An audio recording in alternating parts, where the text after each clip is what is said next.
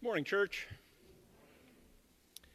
Today's scripture reading is from the Gospel of John, the tenth chapter, verses twenty-two to thirty, and I'm reading from the Common English Bible translation.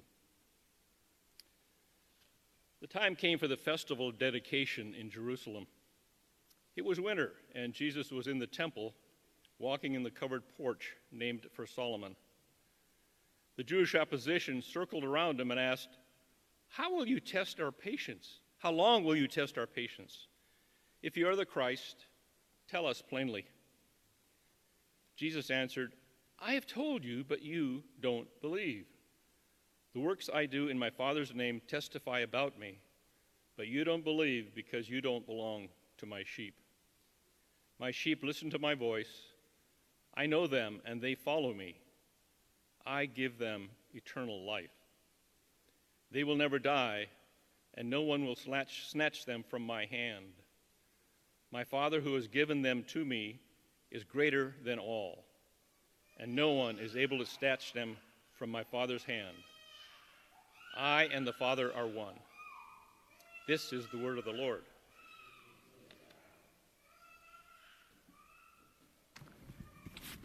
I'm not actually going to preach.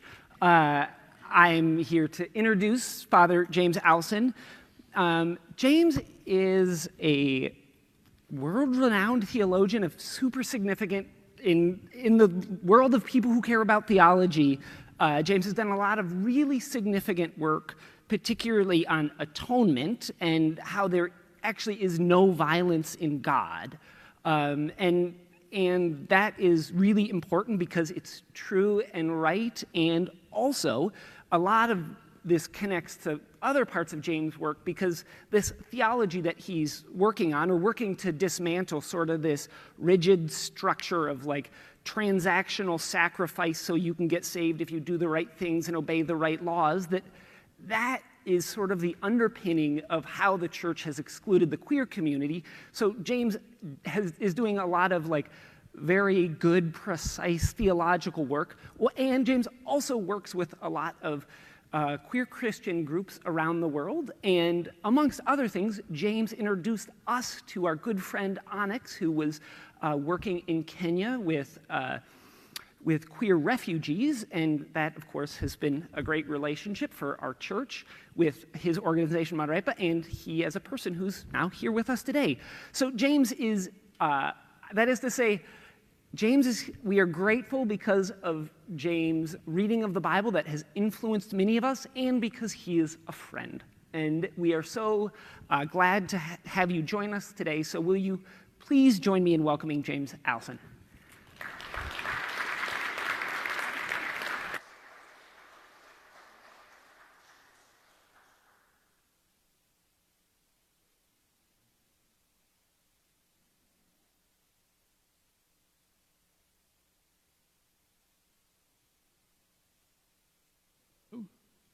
Is that working?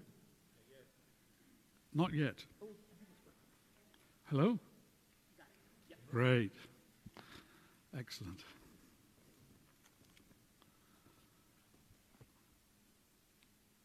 Well, thank you very much indeed. It's a great pleasure to be here. It's not my first time here, and it gets better each time because we know each other more.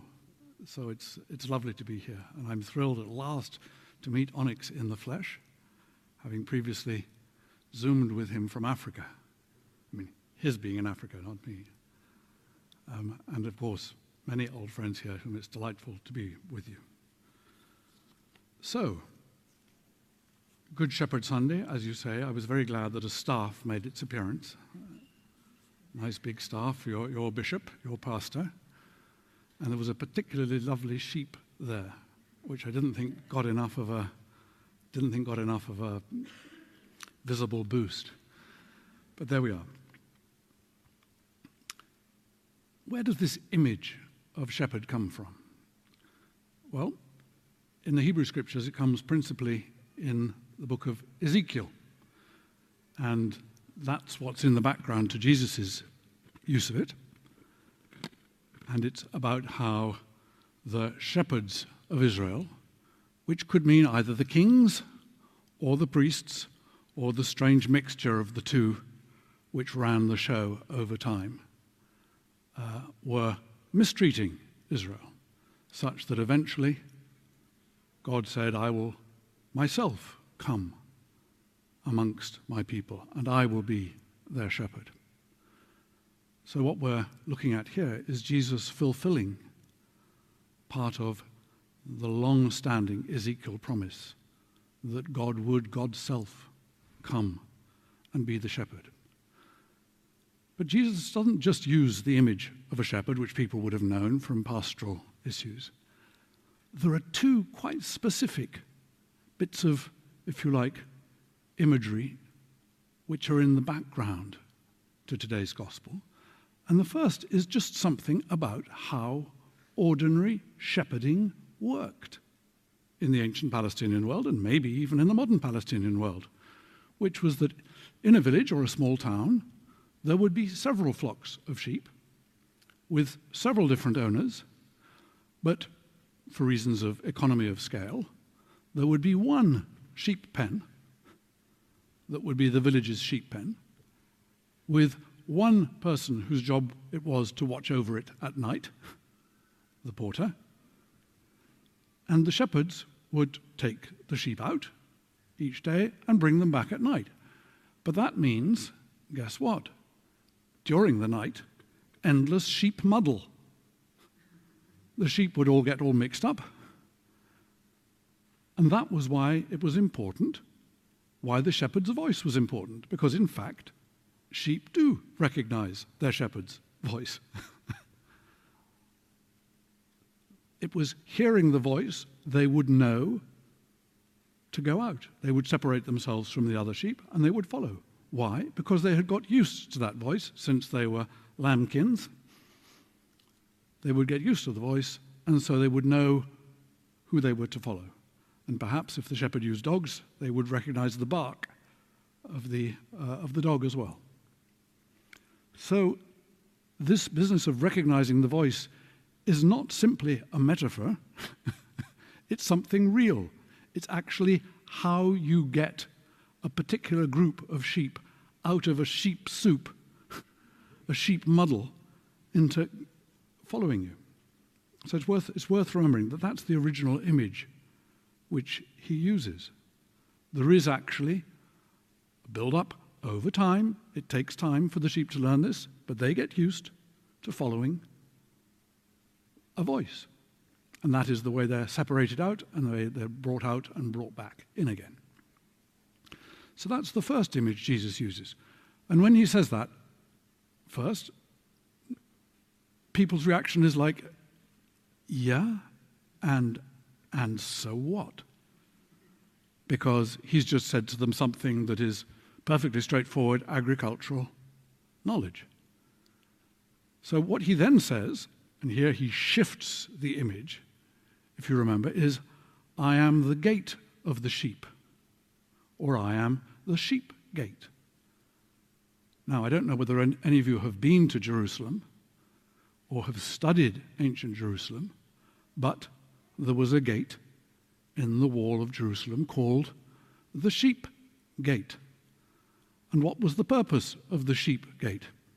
Well, the temple required a phenomenal number of sheep to be sacrificed to keep its sacrificial system going. And the sheep gate was the way in. But Jesus says he's a different sort of sheep gate, because the sheep gate was only a way in. You had as much chance of coming out of the sheep gate as you had in getting in a train out of Auschwitz. It didn't happen.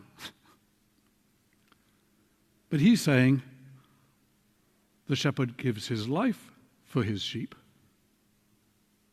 I lay it down and I take it up again, and people will be able to go in and come out with me. In other words, he's going to undo the sacrificial system of sheep in the temple. And he even hints as much by saying, the true shepherd goes in by the gate and comes out. Those who are not the true shepherd but are hirelings come in by some other way. And I don't know if any of you have ever stood at Solomon's portico. Have any of you been to Jerusalem? Yep. If you stand at Solomon's, Solomon's portico, one of the things that you can see is actually the priest's way onto the Temple Mount. In other words, the other way that people came in. The people who were not the true shepherds of the sheep, but who were there to kill. And the, the word is used is the word to sacrifice. So he's even making a pun with a visual background to them at the time. The way the other shepherds come in, who are not the true shepherds, they don't really care about the sheep. Obviously, he's talking about the way in which people just sacrifice people. And he says, when the wolf comes along, these ones run away. They're just hirelings. They're just paid to do a job. They're not actually loving the people they're looking after. He's prepared to enter into the sacrificial mechanism, undergo it himself, so that people need no longer be frightened of where they're going. And they can go in and out, because no longer run by death and sacrifice and its fear. Which brings us to this week's gospel. Do you remember last week you had Jesus trying to nudge Peter into recognizing what had been going on? You remember that first of all, the disciples are in a boat because Peter's decided to take them into a boat. They don't catch anything. And then Jesus is on the shore. They don't recognize him. But he just shouts out, "Lads, try the other side."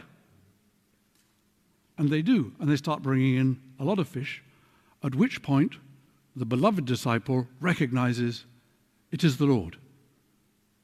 So in the case of the beloved disciple, it was a mixture of the voice and the haul that let him know that it was the Lord. And he says to Peter, "It's the Lord." Peter hasn't picked up that it's the Lord. Peter immediately, being the impetuous fellow that he is, puts his clothes on and rushes ashore because he now wants to see the Lord. So after they've all had breakfast, around a brazier, exactly like the brazier at which Peter had betrayed Jesus, and the word in Greek is the same, Peter, so Jesus then walks Peter through being forgiven. The loving and the liking, the loving and the liking. And then when he says it the third time, "Do you like me?" Then Peter cries. He's very hurt and he says, "Lord, you know everything." In other words, he's realized that he's been brought to the brazier so that he can undo his betrayal there where he had betrayed and not been a friend. He's being known and still is able to be loved. That's his key moment. And in this gospel, we get the three key words. My sheep hear my voice, which Peter hadn't. Do you remember? And I know them. And Peter had had to go through this process of becoming known. And they follow me. Peter had actually constantly tried to run ahead. So Jesus' last words to Peter are, "Follow me." So today's gospel takes us back to Jesus' Good Shepherd discourse, but after the resurrection, when Jesus has laid down his life and has lifted it up again, so that people like Peter, like Mary Magdalene, like Thomas, like us, can have all our tendencies not to hear, not to be known, not to follow, undone from within by the risen life coming into our midst. And we're taken back to that. And we're given the example of Jesus walking in the portico of Solomon, where that view could be had, and the regime's members and its adepts coming up to him and saying, "Will you tell us plainly if you're the Messiah?" They want a definition, something clear and precise that they can hold on to. And Jesus knows that that's a hopeless way of being a Messiah.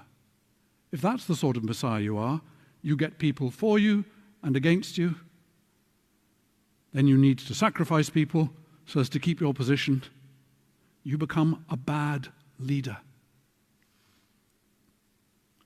So he says, "I've told you, and you do not believe. The works that I do in my Father's name testify to me." Now, he's not adducing the works as an argument. He's showing that for those who have begun to follow him, he has begun to take them into a new place of discovering who his Father is. And that is what revealing who the Messiah, the true shepherd, is, is all about. It's something you don't get from a definition. It's something you get from a practice over time, a sideways practice over time. So he says, literally, I've been leading you on, not in the bad sense in which someone can lead someone on, but showing you who I am and inducting you. You are not of my sheep. You've stood outside the process. You just want a definition, someone you can be for or against. That will only be a sacrificial leader, the sort who needs to hold on to their position. And in order to hold on to their position, people will have to be sacrificed for them. I am not that sort of leader. I'm the sort who gives his life and then takes it up again. Because that's the way not to cause any stumbling blocks to my followers. If you have to follow someone but you're not quite certain when they're going to discard you because you're not useful to their project, that's a hireling.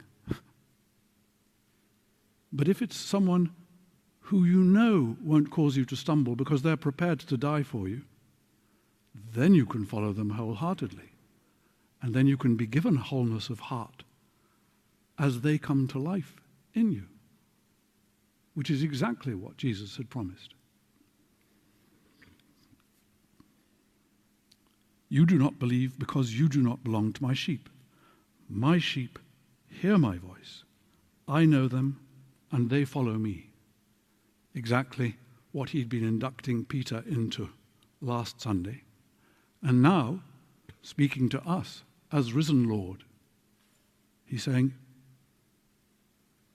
that's what it looks like to be shepherded by me, to be taken into the place where, because you've heard my voice, you can begin to find yourselves co-natural with my voice, able to understand when it's a voice that is not taking you into scandal, when it's a voice that's not leading you into setting yourself up for a fall, but when it's a voice that you know is safe, because he gives his life and takes it up, because he's the gate of the sheep, so that even in a sacrificial world, he can lead you in and take you out, because he's done that before. How not to be frightened? I give them eternal life. I give them abundant life, and they will never perish.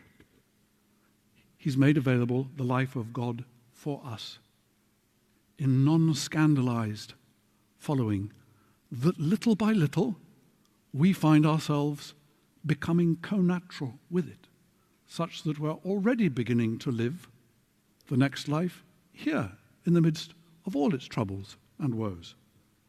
We're being built up. We can't be snatched away.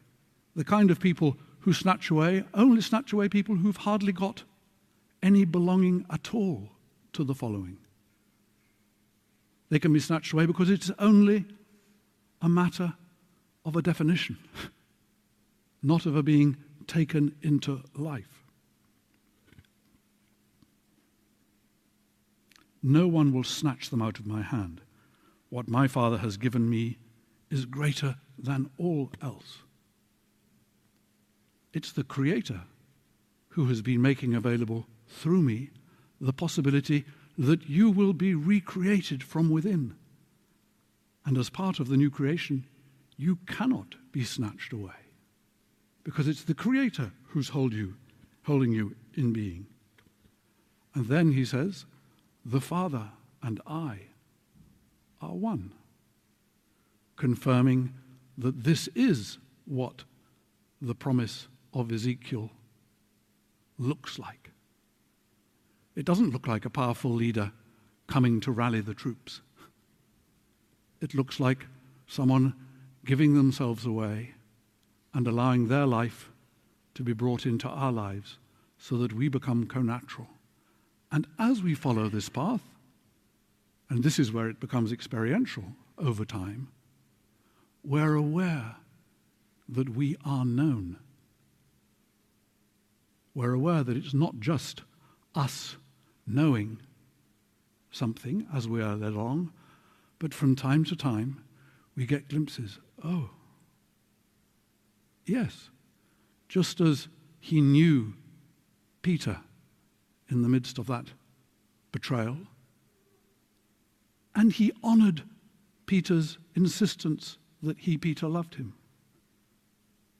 He didn't say to Peter, oh, you don't really love me, do you? He took him to the place,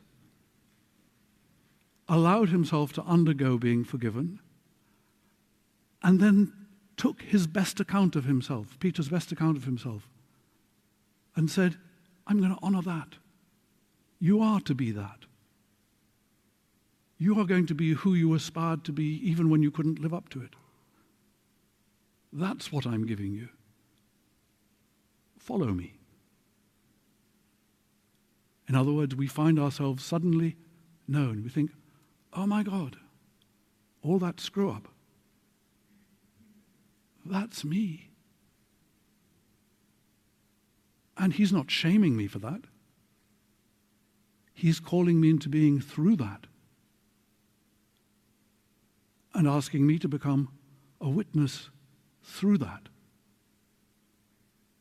so that I may not scandalize others, and we may quietly share the kingdom in which we're being brought to life. In the name of the Father, of the Son, of the Holy Spirit.